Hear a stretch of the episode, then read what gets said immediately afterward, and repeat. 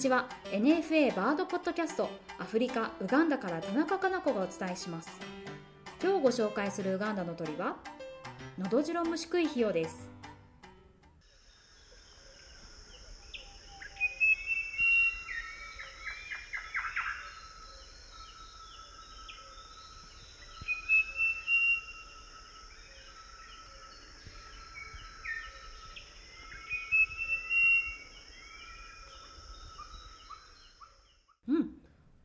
綺麗なね、よく響くさえずりですね。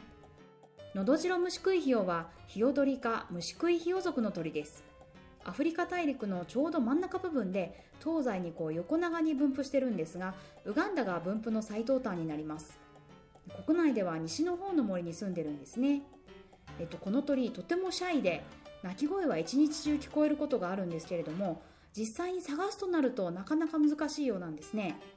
それでもこの鳥は実物を見てみたくなるようなカラーリングをしています。オス、メス、幼鳥も成鳥もみんな同じカラーリングで、全体的にうぐいす色なんですが、翼の部分の黄色の水玉模様がとっても可愛いんですね。水玉模様というと、私はつい鹿の夏の毛のこの水玉模様を思い出してしまうんです。あれは木漏れ日を表してるなんて聞いたことがあるんですけれども、この鳥の水玉模様ももしかしたら木漏れ日のカモフラージュなのかななんて思ってしまいました。目の周りと尾羽の端にも黄色が入っていて、改めて自然のセンスって本当に素敵だなって思います。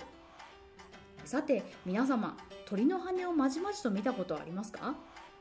鳥の羽はよーく観察するといろいろな形をしていて、部位によって大きさが違って役割も異なります。今回はポッドキャストのウェブサイトの写真を見ながら聞いていただくと分かりやすいと思うんですけれども、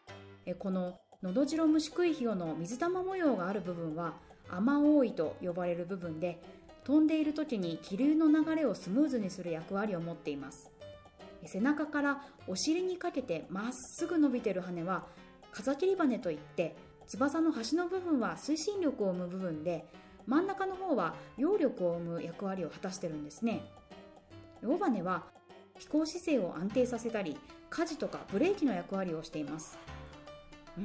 一口に羽といってもいろんな役割を持ってるんですね。で、飛ぶ以外にも羽は体温を維持するための断熱材の役割だったり、それから先ほど少し話しましたが、色で敵から身を守るためのカモフラージュの役割だったり、種によっては以前ご紹介したアフリカヒロハシのように音を出す道具として役立っていることもあります。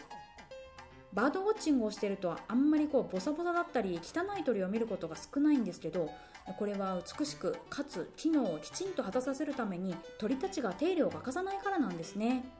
ただこの羽も大抵1年に1回、換羽といって古い羽を捨てて新しいのに生え変わるタイミングがあります。この話はまた別の機会にお話しします。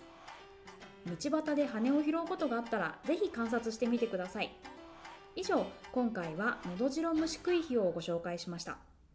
NFA バードポッドキャスト、この番組はナショナルフォレストリーオーソリティとネイチャーウガンダの協力でお伝えしました。